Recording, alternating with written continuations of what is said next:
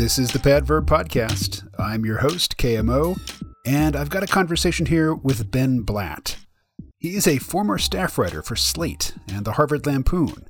He's a numbers guy, and he's taken his fun approach to data journalism to topics such as Seinfeld, map making, the Beatles, and Jeopardy! And we're going to be talking about his book, Nabokov's Favorite Word is Mauve. It's a book about what we can learn about writing and authors, based not on what they say or what impressions we get from reading their books, but from applying rigorous data analysis to their actual texts. None of us really knows ourselves. We tend to look at our past selves through our current impression of who we think we are. We rewrite the past to make it consistent with our vision of the present.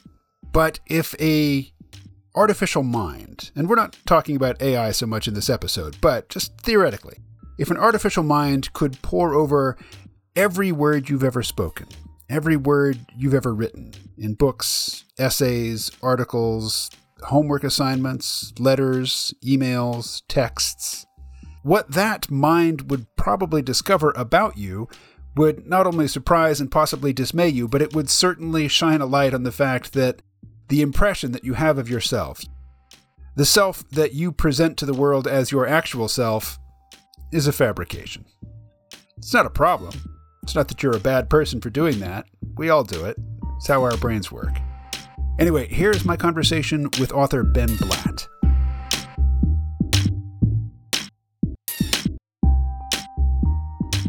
You are listening to the Padverb Podcast. I'm your host, KMO, and I'm joined by Ben Blatt, the author of Nabokov's Favorite Word is Mauve What the Numbers Reveal About the Classics, Bestsellers, and Our Own Writing.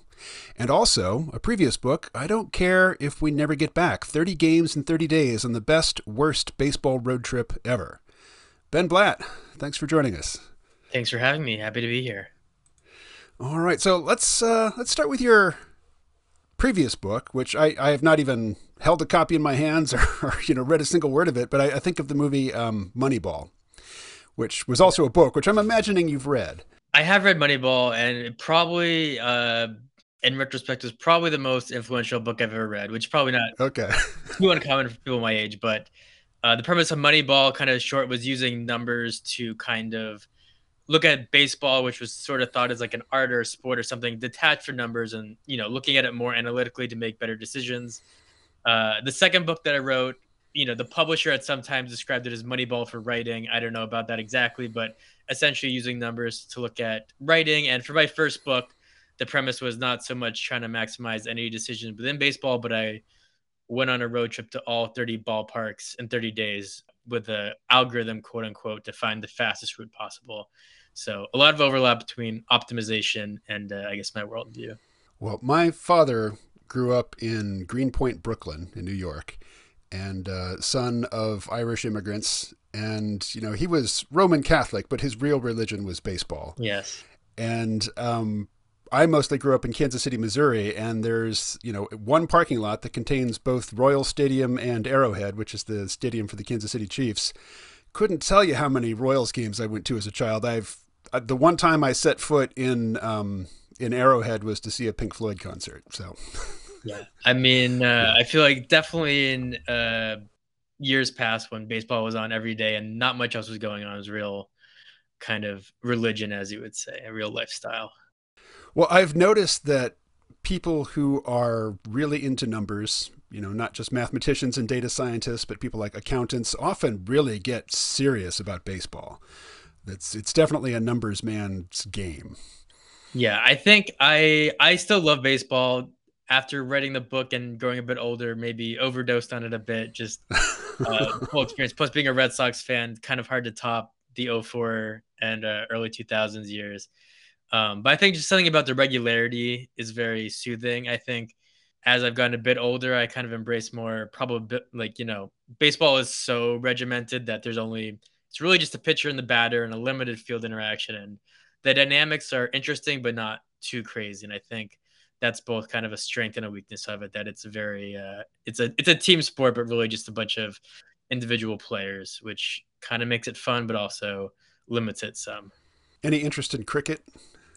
Uh, I love watching uh, sports I'm not familiar with, but I can't tell you I know for the full rules other than flipping through it on, you know, ESPN three or whatever. Right. I lived in Australia for a time, and uh, oh, nice. I, I, never really got to understand cricket. But yeah, it was it was present, and yeah. it was it's yeah, it's kind of soothing because it is the ultimate in slow paced games. It takes games or matches, I guess, take days. You know, they just they're really slow paced. Yeah, I think having no time element is a real interesting element that almost you know, other than baseball and cricket, almost every other sport has a clock on it, which kind of yeah. limits it in some other ways. So I talked to a lot of people uh, about machine learning and uh, big data, and you know the rapidly increasing capabilities of artificial intelligence. Uh, your book is a few years old, though, so I think you know the it, it doesn't really reflect what's uh, happening in AI right now, but. Something that your book definitely right. is a product of is the ability of algorithms to comb through enormous data sets, you know, much much more than humans could ever do. So, for example, you can uh, look through tens of thousands of fanfic stories without ever having to read one, you know, to find the hidden patterns within. Uh, and I look at your bio, and it tells me about all the places in the, um, you know, the magazines and other publications that you write for, but it doesn't really say where you get your interest in numbers and data science. So maybe say something about that. Uh, I guess you know, by training or schooling, whatever was kind of into math first.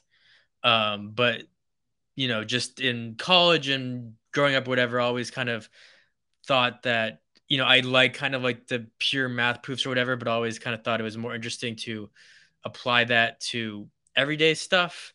And in terms of this book, um, in college, I was a member of the Harvard Lampoon, which is a writing humor magazine, and most of my other friends are you know, writing TV or trying to write TV or writing novels or whatnot. So just kind of on a day-to-day basis, especially when I was writing this book, was kind of absorbed with the writing lifestyle and writing and how people are trying to improve their writing. And I think, you know, I kind of thought there was lots of advice books I was reading, maybe not advice books, but books on the craft of writing. And they would kind of say stuff like, never use an ly adverb. Like I always like describe my characters this way. Like never do this. And like, you know, with a, writing a book of like a hundred thousand words, which is like typical novel, everyone's gonna break their own rules a few times. But I guess it was like very intuitive to me as someone who comes from a math world, but now thinking about these problems of like, are these like actually like if you say don't use ly adverbs, but then you're using them every page, is that is that more than average? Is that less than average? Is that like what is that if you're trying to write like should you follow this advice? And like if you can't take that piece of advice from this author like what other advice that they're giving you is actually useful? So i think there's a range of issues that this is not like a how-to book i wrote or anything but i think kind of looking through things a bit more objectively and saying there are some questions that we really can't answer with stats especially in 2017 but even now but there are some questions that like are pretty quantifiable. And i just kind of thought the intersection of uh, taking a more objective look at some things was the way to do it, and stats happen to be the best way. Well, that's what I was alluding to when I said that machines can comb through enormous data sets that humans never possibly could, because you can pull out patterns and you know statistical correlations and regularities that a human mind just cannot extract from that large a data set. And that even includes you know the data set of all the words that any individual writer has ever penned even if they they are their own words. They don't have an encyclopedic recall of everything they've ever written. I certainly don't. Um, and so i might dispense not that i do but i might dispense advice uh, about good writing that you know you could comb through like all of my past blog posts and say, well, here's 10,000 examples of where you don't follow your own advice. Uh, and in fact, we've compared you with the general populace and we've discovered that you follow your own advice less than most people do who've never heard it. Sure. Uh, so what are some, some amusing examples along those lines that you've discovered about well-known authors? Uh, I think the ly adverb is probably the most clear. I mean, just because it, it comes up so often. I think the, the example I pulled from was Stephen King but plenty of writing advice books. Essentially, the idea is like you don't want to say he closed, he quickly closed the door. You want to say he slammed the door. You want to be just concise and not kind of fluffy in your language. That's that's kind of how it's presented. I think the first criticism you'd hear is that fluffiness even for people who, you know, for some people, their writing is trying to be maybe poetic or it's trying to be casual or it's trying to do different things. So I don't think it can apply to everyone. And I think the ly adverb advice is generally pretty good though. And you know, you could say whether it's a bias or a tendency of good authors or what maybe it's a bias of what people consider good authors, but usually in my book, essentially what I did was I looked at books that had won like a literary prize, like or the author had won a literary prize at some point, um, like the Booker Award or the Nobel Prize, and then I looked at kind of New York Times bestseller books, and then I kind of looked at fan fiction. And the LY advice was actually one that kind of tracked where amateurs use it way more than someone who would end up being like a popular book that you'd see in a bookstore that you know is critically acceptable but not necessarily a winner and then the award winners would use it even less uh, so i think that's one that is kind of bared out by the data um, there is you know not trying to be a super gotcha to stephen king or other authors but you know he was not i don't think particularly good at following his own advice on that one. Um, he obviously is you know an exceptional writer uh, and i think he probably when he does use one he probably is doing so consciously in a situation that he thinks makes sense. So i think a lot of it also as i've grown older too and read more and thought about it you know i think this is like a good again not a how-to book but i think a starting off point of which advice is uh, reasonable and which is not so Stephen King uh, famously writes or sets many of his stories in Maine. Uh, are you speaking to me from Maine? I am not speaking from Maine, although I did. Oh, back in the day, I I wrote most of this book while I was in Maine. I see. A town over from where Stephen King uh, wrote his first book, which was kind of fun.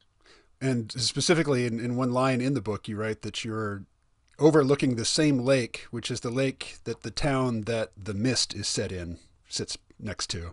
Yeah. Yeah. I think uh, I now live in Los Angeles, which has uh, a lot of writers, but not necessarily of the book or novel variety. Uh, but you know, coming from New England, where I, I, grew up in New Hampshire and Maine, uh, sort of sort of inspiring to be around uh, a lot of you know American literature. Now, speaking of ly adverbs, is the word does the word surely qualify? Uh, the word surely would if it was, uh, as long as it wasn't if it was used like before a verb, then it would yes.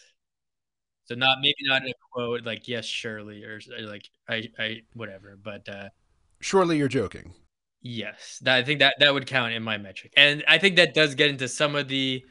These are all kind of estimates. Uh, there's, it's noted in the book somewhere. I think I got rid of the word only because that didn't fit my criterion of what would count. But there's lots of judgment calls, and in terms of you know if you're doing kind of a study on like sentence length or something, there's always going to be like weird sections in a book where the words are quoting someone else or uh, there's text that's supposed to be like you know it's repeated text or something so there's going to be weird examples and that kind of got into the difficulty of um, bigger picture i had to decide if i'm using an author do i consider everything they've ever written do i just do their novels if they have an introduction to the book like maybe I get rid of those, although sometimes the introduction is like written in the voice of the characters in the book or something like that. So there are some judgment calls, but luckily, if you're just trying to get a general sense of who's using ly adverbs or not, uh, it's not like one author is using five percent more. Some authors are using twice as more or three times as more as other authors. Well, I brought up the example of surely because uh, you mentioned in the book that that's a British word. British people say surely a heck of a lot more than Americans do. And you have a whole chapter on the differences and uh, the relationship, I'd say, between British writing and American writing. And um, there's a heck of a lot more of Americans than there are British people. So it's not a surprise that over time the United States has come to assume a larger role in, in the literary world and basically in determining the course of English in general. Although I think there's probably more Indian English speakers than there are Americans. I, I would invite you to to riff on that before I ask any specific questions. Yeah, so I think um, one kind of thing that I was going through was obviously what if you read, you know, I'm you know American or whatever, read Harry Potter growing up. I'm I'm about that right age. Kind of the the magical world, for example, was a part of the intrigue of it, but so was just kind of the British lingo. Uh, so one kind of funny example I went through is I looked at on the fan fiction site. You know, it's self-reported, but you can see is this fan fiction author from America or from the UK. So you would think that maybe the word brilliant or blimey or bloke, those are kind of British words. So you would think that maybe British authors would use them more, although to them that may not have been a kind of the magic of building the Harry Potter world. But to Americans, those really stuck out. So if you go through the fan fiction of American authors, they actually use those British uh, B words, as I singled out in my book, way, way more than the British authors. So I think there's kind of, you know, on a very particular point here, kind of like an interesting example of people copying what they hear in a Harry Potter book and what they think they like and kind of emulating it. But I think it is kind of a broader point of when you write both consciously and subconsciously, you're probably emulating your favorite authors or your friends or something in some way. And I think kind of like seeing how people overdo, you know, use the word brilliant a lot when writing, they're Americans writing Harry Potter fan fiction, but if they're writing Hunger Games fan fiction, they don't really use it that much. So I think there's kind of like this weird transmitting almost like a virus of different words or ideas or jokes or whatnot from book to book and person to person, probably not contained just within literature. Uh, but I think a lot of writing is kind of building on what came before it. And I think the words here are kind of in particular, but just in general, like if a book came out 20 years ago and it came out today, it wouldn't have the same impact just in both the writing style and in terms of uh, the concepts in it.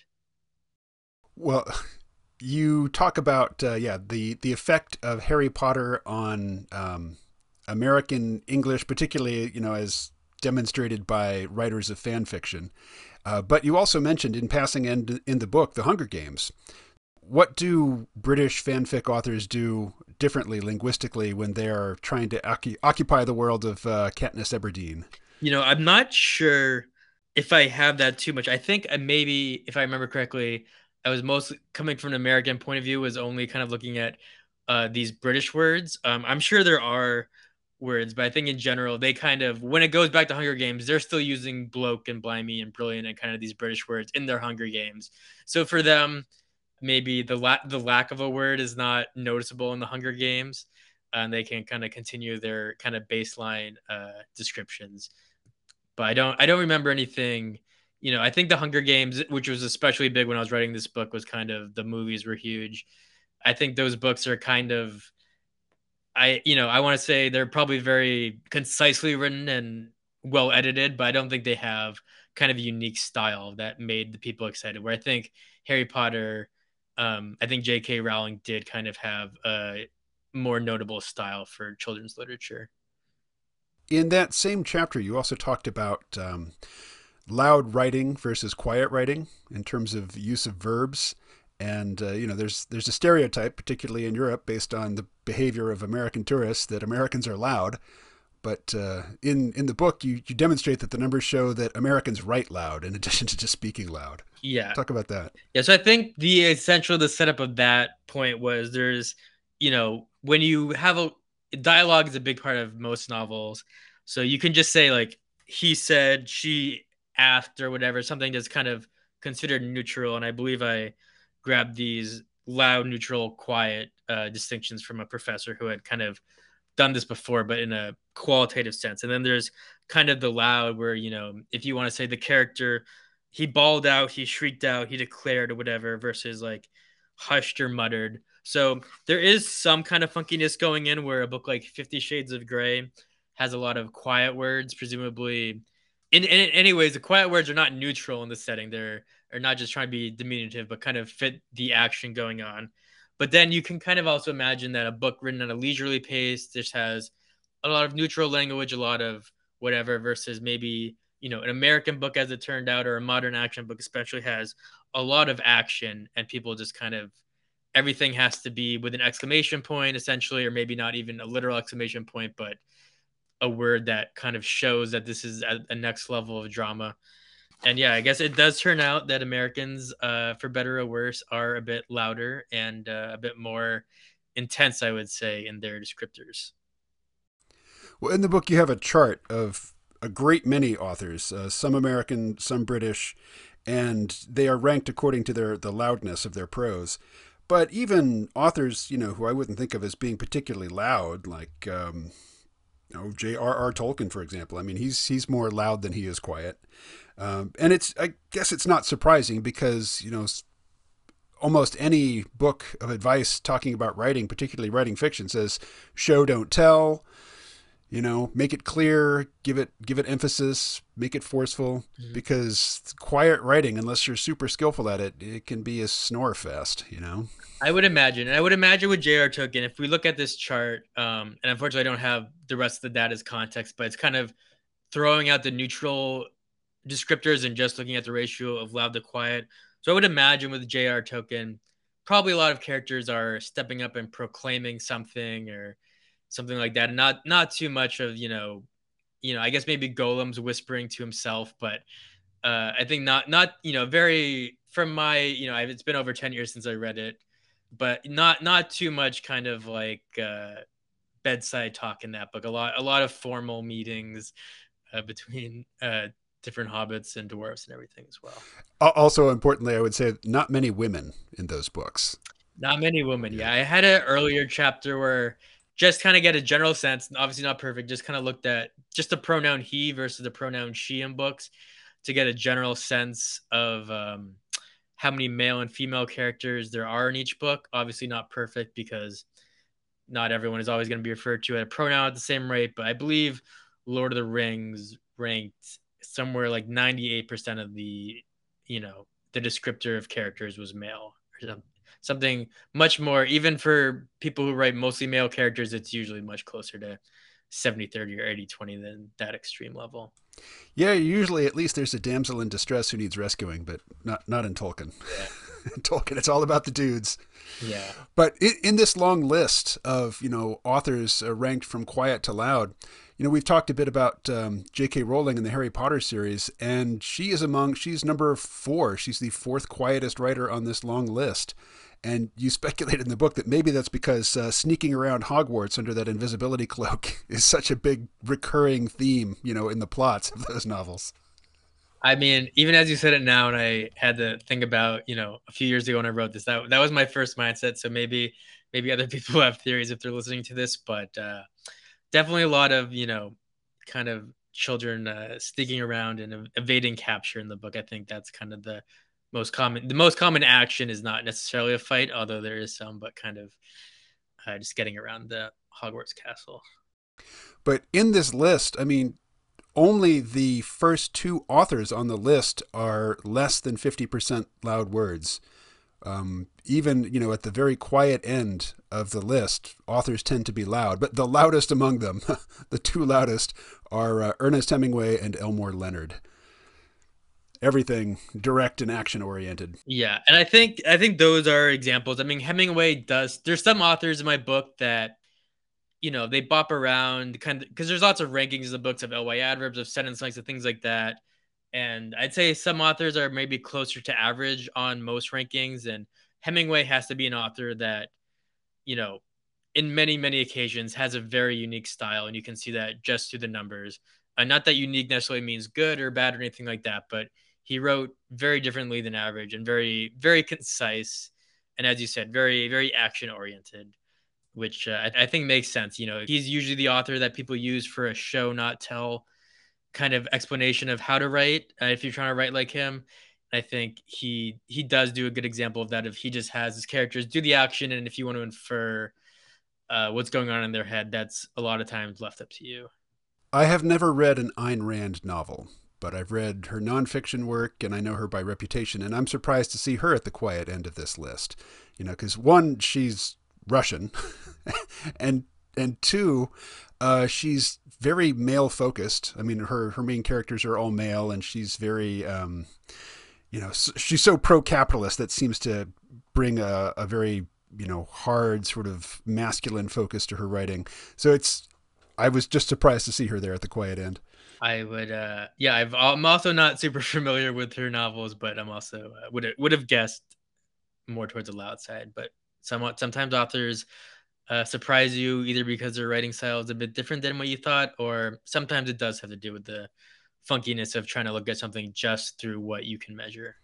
Well, you've also got a whole chapter on um, men and women, and we've sort of touched on some of those topics, but I'd, I'd like to get into it a bit more deeply. Uh, what does delving into the numbers tell us about how men and women think about themselves and each other? When I wrote the book, there was like a few kind of objectives I had with this chapter. I didn't want to do, obviously, lot of my book is comparing authors and comparing, you know, British and American authors. And it's both interesting, but also a bit easy to just be like, well, you know, men write like this and women write like this, or kind of go into a standard routine. But what was I thought a bit more interesting is you can isolate when male authors or people who identify as male on fan fiction sites or whatever write about male characters. Do they use certain adjectives or do they use certain verbs in the speech that female authors do not use writing about their male characters and vice versa? And do males and females write about their female characters differently? Uh, so one example, if I can just kind of flip through it, and I did also for this chapter pull from not just the fan fiction websites, but from Literotica, which is essentially a fan fiction site of tens of thousands of people who've written uh, fan fiction for a lot, or erotica essentially. Uh, so, for example, just pull it out. In literature, oftentimes males do not use sobbed to describe their male characters, but females will. So they'll say he sobbed or she sobbed at about equal rates, even he a bit more. But the male authors almost always have the female character crying way more than the male authors. Um, and there's not, you know, I don't think there's anything wrong with like, you know, any author, any book that has kind of a weird ratio. It all depends on the characters. But I think it kind of cuts through maybe some criticisms that people have or just feelings that they have of in general male authors may not get female characters or they don't get female characters that I'm interested in reading. And I think there are some trends that are kind of hard to isolate on a one book basis but kind of overall you can see why you know if you pick up a book off the shelf by a male author and a female author it's reasonable to expect that they're going to write differently and write their characters differently. So what are some examples? I mean what uh, where where do male and female authors differ in their assumptions about their own gender and uh, the opposite? You know, I tried to cut through. Um, there are a few that were kind of just uh, interesting to me, like the verb grinned, uh, which, you know, in English, I don't think of many verbs as being skewed in terms of one gender necessarily. But the word grinned is used to describe male characters by both male and female authors. So, you know, I looked at classic literature, popular fiction, literary fiction, and it was kind of universal that females are rarely described as grinning. It's almost always the male character. So I don't know. Think about the that one verb or just maybe the act of smirking is a bit more male oriented. So that was an example I pulled in my book of something that was surprising and it appeared to be like pretty big magnitude and pretty consistent throughout all books.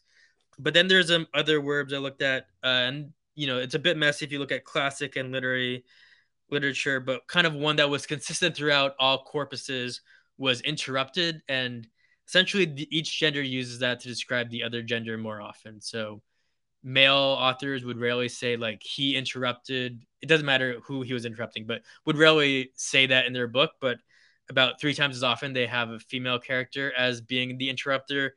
And for female authors, it's the opposite, where they're they're describing male characters as interrupting much more than male authors. So again, it's pretty consistent throughout the corpuses. So I think it is a real trend.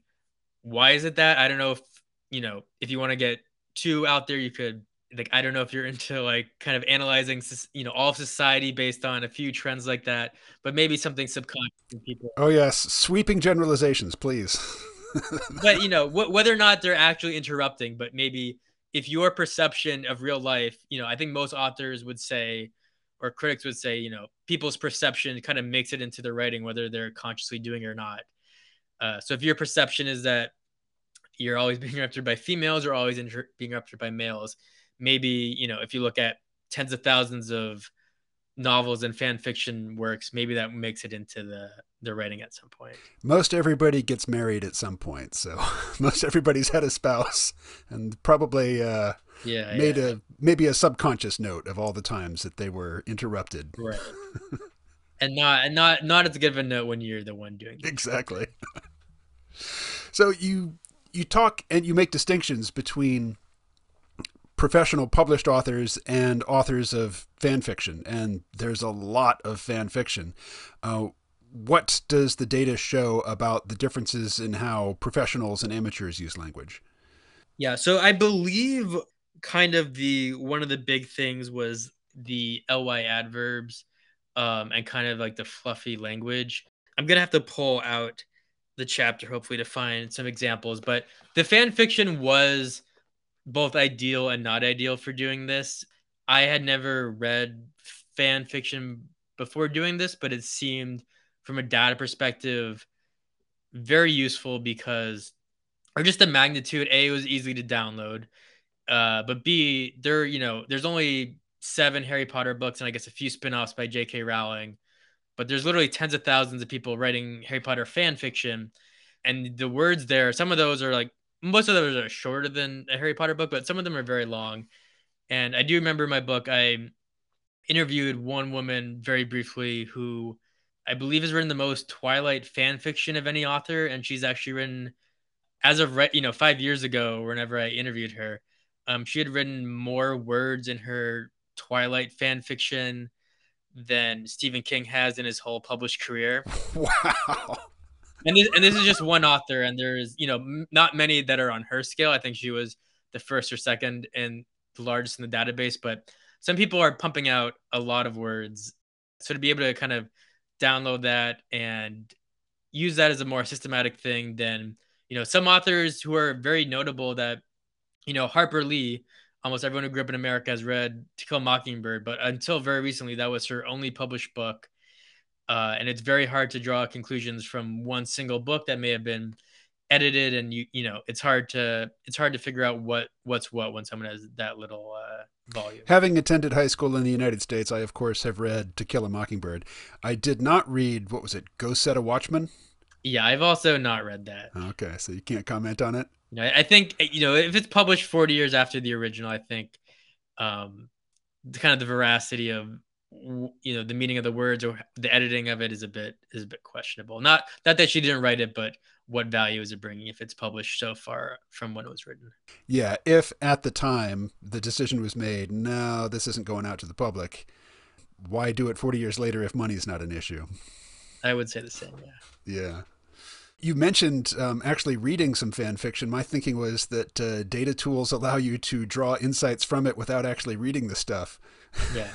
Well, you know, I, you know, for better or worse, had to read some of it. I, I for every author I mentioned in my book, um, I didn't necessarily read, you know, obviously not their entire bibliography or a whole novel, but a wanted to read, you know, a chapter or two just to give them a fair shake and, and said I said in case I said something that was could even be interpreted as criticism. And B, a lot of times I kind of uh when kind of doing this research, kind of picked a book or book series that in my mind was like distinct but tried to read it with a sense of like what actually in here is quantifiably distinct. So I think one example is I'd read some of the Hardy Boy books when I was a kid. They're actually my dad's old books that he had kept around for 40 years or whatever. Um, and in the Hardy Boy books, you know, just reading a few chapters, which are very short, it became very quickly apparent that the last sentence in each chapter was a, like a super cliffhanger, almost like comically so. Like, and then he and then he opened the door like question mark and it was just it was you know they're written for children so it's not trying to be uh too literary but it kind of stuck out as like there's something very odd going on here and if you look it up it's mostly not a mystery the it was written by multiple authors but the syndicate had rules that had to be i believe exactly 20 chapters exactly 256 pages because that was the way the the pages folded in the printing machine and had to be very formulaic. And the chapter endings in that, for example, I'd have to go check the exact stats, something like 80% and an exclamation point or question mark, kind of like an obvious cliffhanger. So once I kind of observed that qualitatively, as that's when I went and like quantified and said, is this something that's unusual? And even though I think that's a high number on its own, if you compare that to, you know, Stephen King, someone who's prolific but not considered as formulaic, is it actually that much different? uh, or is it kind of similar across different levels of writing? It's funny that Stephen King's not considered formulaic because he seems terribly formulaic to me. You know, I, I think it. I guess you know, compared to the Hardy Boy books, I'll give him. I'll give him credit. Okay. You know, so yeah, but I, I do want to say, and this is not necessarily related to your book, but just to writing in general, that arbitrary constraints like there have to be 20 chapters or so many words or you know you have to use these characters and here's um, here's a list of, of style requirements intuitively it seems like these would hamper creativity but it's just the reverse that you know there, there's a whole yeah. Like corpus of writing exercises called constrained writing where these very strange and sort of not just arbitrary but kind of baroque and, and esoteric restrictions on how you use language get introduced and it causes you to be very creative you know to to work within that framework. I i couldn't agree more. And actually it it does relate to a different section of my book where i looked at authors and books in a series and whether or not they got longer over time so books don't really have like a set you know they don't have to be like exactly 100,000 words these days but usually if you're writing a book say when J.K. Rowling wrote the first Harry Potter book the first one's not going to be a thousand pages because no one's heard of Harry Potter at the time. The publisher's not going to go through that. And the Harry Potter books kind of noticeably famous, at least if you're around my age, where it started off around 300 pages and by the end it was like 800, 900 pages and very long and very wordy. And then you could say the editor constraints are probably not there by the end of the series, that they're kind of giving J.K. Rowling freedom to do whatever she wants. And I went through other book series and not just that, other authors who maybe had their first novel just be a breakout success, either critically or commercially. Uh, and invariably, their second, third, fourth book always gets longer. And usually those books are not as well received. Whether or not that's just kind of a fluke, it's hard to repeat. That's very true. Or whether or not, yeah, maybe having a set length of, you know, you can't just write however much you want. You have to cut down 20% does improve the writing. And I think that's very true. Well, there's there's a lot that goes into that, I think. Like the the first novel of an unpublished author has probably been with them for a long time and they've done a lot of revising on it, you know, years worth. Whereas the second and third books of uh, a well-received trilogy, the the publisher wants it. Like give us the manuscript. Come on. exactly. Exactly. Yeah, yeah. And I think, you know, I looked at for example Amy Tan who her first book, you know, very particular type of book, but it was like under 100,000 words. And, you know, her books after that were 150. What was her first book? The Joy Luck Club. So okay. Kind of that would have been my guess, but. Yeah. So she kind of hit success after that. And after that, none of her other books are as popular. And I have looking at a chart now that says if your debut novel is a critical success, which I, I believe just means like being on the Pulitzer finalist list or the National Book Award list, and about 75% of the time your next book is longer. So whether or not, you know, that is what's causing their second book to drop off in quality and not, they don't always drop off but i think the constraints uh, i mean i i i very much agree with you that having constraints kind of uh, makes you have to edit and make you think what's really good to have here and what the essence of the book is i read a lot of science fiction which um, as far as i could tell i didn't read your entire book i'm sorry to say but in, in the portions that i did read i didn't see any mention of science fiction. Uh, but there's it's a, a, series that is famous among it's more famous among science fiction writers than it is among readers but it's uh, gene wolfe's the book of the new sun. Have you heard of that? I have not. Uh, well it's it, as i say it's it's a writer's book rather than a, a reader's book even though it is of course it's got a, a cult following. It's a couple decades old at least and it's a four book series but he wrote them all consecutively before he mm-hmm. even turned in the manuscript for the first one so they are super consistent in tone and voice and then years later, after it had gotten very popular, uh, the publisher wanted another. And the fifth book is it's in a different voice. I mean, it shares some characters, it shares the setting, but it just it's not a piece of that series. So uh, it's really hard to return to the exact same writerly mindset that you were in when you first wrote that, you know, the Joy Luck Club or you know whatever the the first well received book is. Yeah. Particularly, I mean, what's what's fame and fortune and success as a writer going to do to your writing style? I mean, yeah, I, I think that's a, you know a, a, very good example, and uh, you know one I had not thought of because I think a lot of times with kind of Hollywood sequels or remakes, something made 10, 15 years later, people complain it's different, but it's sometimes easier to blame that on you know actors are older or different or the technology is the same or the budget's different. But in writing, you know, the budget's not you know the I guess the book budget's changing, but uh, people are still putting pen to the page. So there's no reason that it has to be different other than probably writing in a different mindset and a different age it's just very hard to duplicate whatever style that was writing and maybe sometimes that's for the good if it changes but if you're trying to maintain consistency it's probably extremely hard to do that. So what are some of the the tools that you use to draw these um, these realizations from the data? So um, it's actually fairly accessible. One thing i did in my book which was kind of because i was writing for general audience plus i just think it's cleaner is i I was looking at kind of word counts and maybe word positioning in terms of dialogue or something like that or parts of speech, but nothing nothing beyond that. So I wasn't trying to other than a few very particular examples, I wasn't trying to give like an emotion score to anything like that. So essentially I have a programming language called Python and there's a popular package in there that I believe was written originally written by some Carnegie Mellon professors called the Natural Language Toolkit and you can go through and you can take a book and you can say how many words are in it how long are the sentences? How often does this come out? And you know you get the program it's a bit a bit manual intensive if you don't know programming but kind of teach you the questions that way. And a lot of the work that i did which was a lot of grunt work but i think worthwhile is even though it's very easy and fun which is why i did it to do the fan fiction stuff because it's nice and organized um, i went through the books and said all right, exactly what is William Faulkner's bibliography and like which ones are his novels, which ones are short stories, which ones are nonfiction and should not be included, and did that for you know 50, 100 authors that you've probably read in your life or in your schooling or whatever, and kind of organize that in a systemized way. So instead of just saying, well, like these four books we pulled uh, from Ray Bradbury, like let's let's take the whole bibliography um, and looking at it that way. And since you know, I started writing this in like 2016, so now with the language of um, or the ability of computers out there now, I I think kind of the cleaning up would still be essential if someone tried to do this because I think it's not interesting if you're a fan of Kurt Vonnegut. If I say, well, this only includes three of his books,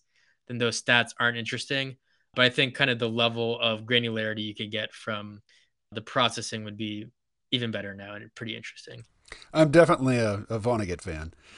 He's uh, he's yeah. sort of the the bridge between sci-fi and literary fiction. One of them, anyway. I, I Vonnegut, I would say, um, at least for a long time, was probably my favorite author, and I think, I think I, he he is in my book, and he and Bradbury, and I think they probably did luck out in that they're they are science fiction, but they kind of get respected by uh, the literary crowd more so than the sci- typical science fiction author kind of gets discounted. Right. David Brin will never enjoy uh, the, you know, the, the literary acceptance and um, and you know praise that Vonnegut gets. Do you have a favorite Vonnegut novel? Uh, you know, Cat's Cradle I think is kind of a standard answer, but I do like it. I also, um, I reread Player Piano last year, and I thought that was pretty i think it was maybe his first or second novel and uh, i haven't read it but I, I, think it is his first novel or no mother night i think is his first novel the general premise is that uh, uh, only 10% of the people need to work because technology has figured everything out and those 10% live very nice lives and everyone else lives kind of mediocre but not great lives and kind of uh, you know as a lot of science fiction you could say i think sort of prophetic in terms of yeah. How it turned some elements of it turned out to be true. Because player piano i think was kind of based on the old uh, kind of ge well, i forget exactly what town he grew or he's from or had spent time in new york we had the ge plant or whatever where um it was kind of like this big industrial thing and you know i think in some ways that was probably uh, a very good a very good like piece of advice of like if you know something in your life that's like interesting don't shy away from writing about it because between that and the war and everything, uh, he definitely captures his own kind of perspective. There is a quote that you use in the book, and I, I can't remember the author, but you can probably place it for me. Um, the advice, uh, write what you know, ends up in a lot of professor, you know, books about professors contemplating adultery. yeah, I, am not sure exactly where that comes from, but I guess I guess that is uh, one issue, and I think kind of one thing I touch on the end is like if you do the book's not a how to, but if you did, you could probably learn some from lessons from it. But if you took every lesson from it, then you're gonna end up with homogenized writing, and that's you know not that you know obviously a lot of MFA students and that kind of mindset makes you a very good proficient writer in a lot of ways. But I think um, the best writers are kind of different, unusual in some ways, and maybe something that's even considered bad now in a few years will seem distinct and unusual. So I, I think there's both in terms of the content and in terms of the writing style. I think you definitely you got to make sure you know you write what's true to you, but uh, make sure you write what's true to you in a way that's like distinct from other people. Yeah, introducing some element of autobiography, even into a fantastical narrative, grounds it. You know, it gives it uh, a flavor of authenticity, even if you know the story itself is utterly impossible. There's a good comment here from David. He writes. Um, Interesting discussion reminds me of reading Franco Moretti's Atlas of the European Novel, where he does some of what it sounds like Ben is doing, sometimes called digital humanities.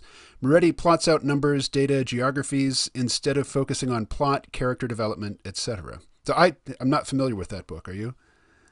I, I'm not familiar with that book either. Um, it is, and it, it now that I'm looking at it, it would be of interest because it was uh, written in 1997. It looks like so many years before mine. Um, but yeah, when I I just studied math in college uh, and statistics, but kind of was always interested in this. And since I graduated and since I've written this, I've actually uh, been lucky enough to talk at a few schools have created digital humanities departments that kind of I think especially internally they're useful because you have these math professors and computer science professors who kind of like doing stuff like I do, and you have you know English professors who want to or history professors who want to kind of they realize that they are thinking a lot of data that they you know if you're an English professor you are you know looking at the data by reading but you're just not quantifying it in the same way.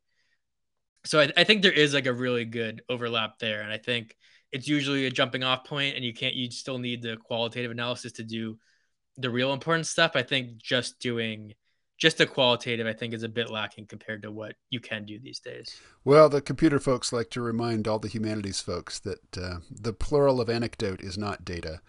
Fair enough. Yeah. Uh, I, I think I just heard or encountered the phrase digital humanities like in the last two or three weeks. Uh, would you spell out in a bit more detail what that discipline entails? Yeah. Um, from my understanding, and I think probably both the strength and the weakness of it is that there is no set definition of something that is digital humanities, um, which kind of lends itself to people doing whatever they want with it. But it's kind of just looking at any field that's usually considered in the arts or qualitative and applying a data lens to it. So I remember in college, I don't think this was called digital humanities, although it clearly would be. Um, a professor I had was a Chinese scholar, and he had kind of for his for 20 years or whatever had been going through these books of like records from I don't even know a thousand, two thousand years ago in China, looking at government debts to each other and taxes they levied and stuff. But so he's kind of writing these histories of the taxes in China, from what I understand or remember. But he had never like gone through and like plotted um, exactly what it, the tax was in each province and each year over time. And instead of trying to putting a qualitative argument to that, using that, and then once you have that, you know, could you compare that to climate data that you had for the years to see where bad farming eras did that impact the government in some ways? And things of those nature. And i think uh, my book is probably squarely in the digital humanities although it's not written in a rigorous academic sense. But you know taking writerly advice instead of kind of making a qualitative judgment of like yeah we think because a lot of stuff in the english department is kind of just stated as fact. And i think that was maybe what bugged me as a student that made me write this years later was it's often like stated as a fact that something's better or not. And I know people have their own critiques about data being too close minded, but it also felt very like stubborn to me that things were like proclaimed as superior or a good style and then not there was then like whether or not it was data, there was really no evidence that it was better. So I think just kind of using this to kind of test theories or give perspective on theories is like square in the digital humanities. So, for people who can't code in Python, um, do you have any advice for aspiring writers for applying the the insights that you've gained to their own writing? You know, I would say there. I've never. I used them a bit while writing this book, and I honestly did not particularly love them. But there are a few programs out there that will go through and kind of not just give you spelling and grammar, but give you more intense stylistic tips, things similar to the ly adverbs or sentence length. I think those are a bit hard to incorporate, especially on the editing stage. I think at a certain point, you just have to kind of just say, this is my style and write from that from the beginning. So I think probably my advice is probably similar to others where if you find this interesting, you know, read it, ingest what other people have to say that are similar and like internalize that, but don't be obsessed over it every single sentence you're writing because ultimately you need your characters to be interesting. You need the conflict to be interesting. And this should really just be guiding uh, kind of similar areas you have. There are a few programs, you know, kind of the where the name of my book comes from is I did kind of go through and found both adjectives and nouns that some authors use more than the others. And again, you shouldn't like shy away from using a verb or that you use way more than other people, but there are programs that just kind of spit out your frequency compared to other authors. I think that is illuminating. I believe when I was doing it, I realized I was using kind of conjunctions way more than other people because I was always saying, like, this author uses this, however, and like because, and like I was using them at kind of an absurd rate. And I actually did go through and edit slightly on that. Um, not that I still don't have those, but it did make me, I think, conscious in a good way about a few things. But I'd say pick your battles on you know the three or four things you think you could improve on in terms of craftsmanship i know there's at least one online tool that i like to use it's yeah. um, i think it's just called word count tool .net, okay. but something like that. And it not only, I mean, you paste in your text, and it not only tells you how many words are there, but it tells you uh, average sentence length, and um, it also tells you the the reading level, like the grade level. Yeah, yeah. That this is written to. And so usually, if I have time, I will put in my not my first draft, but you know what I think of is the thing I'm going to post. I'll put it in, and I'll look at the sentence length, and I'll look at the um, the reading level, and then I'll go back and give it one more, uh, you know, pass to try to get the sentence length down and the reading level down a little bit. I, I think that's actually perfect. I've I've also cut down on my sentence length because I think when personally when I'm writing and I'm I'm internalizing the sentence, you think everyone is going to be able to follow a long sentence, but in practice, it's sometimes you know a compound sentence is is can be tiring to read after and after. So there are an infinite number of periods at your disposal. Use them. Exactly. yeah. Yeah.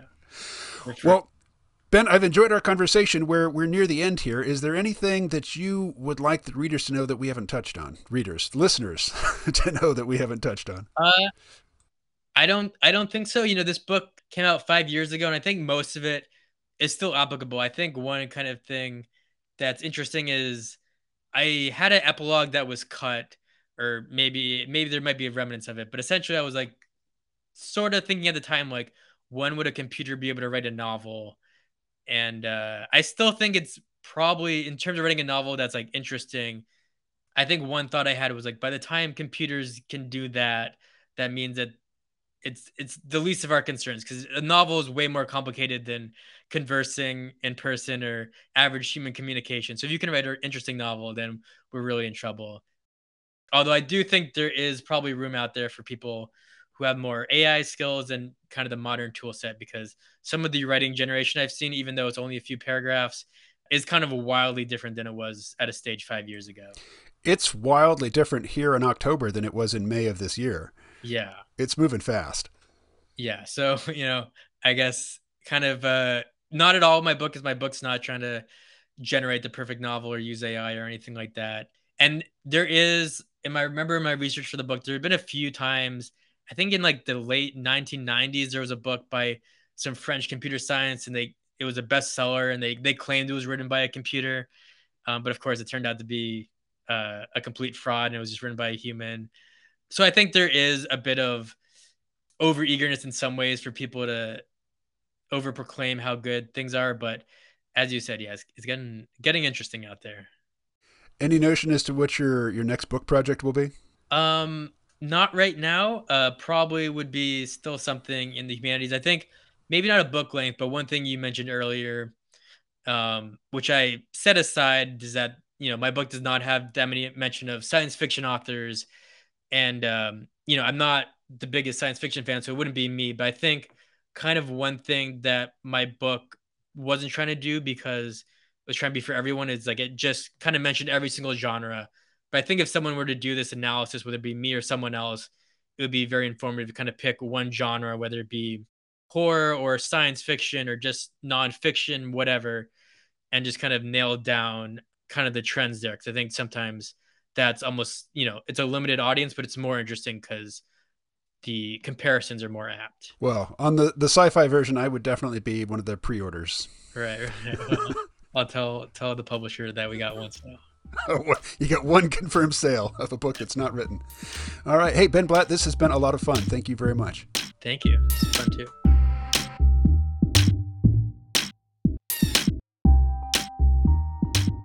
That was Ben Blatt. And as so often happens with the people that I talk to for this program, I didn't get to read the entire book. And when I say I didn't get to, I didn't make the time to read the entire book before I spoke to the author. But the parts that I did read were a lot of fun, and I expect the entire book would be as well.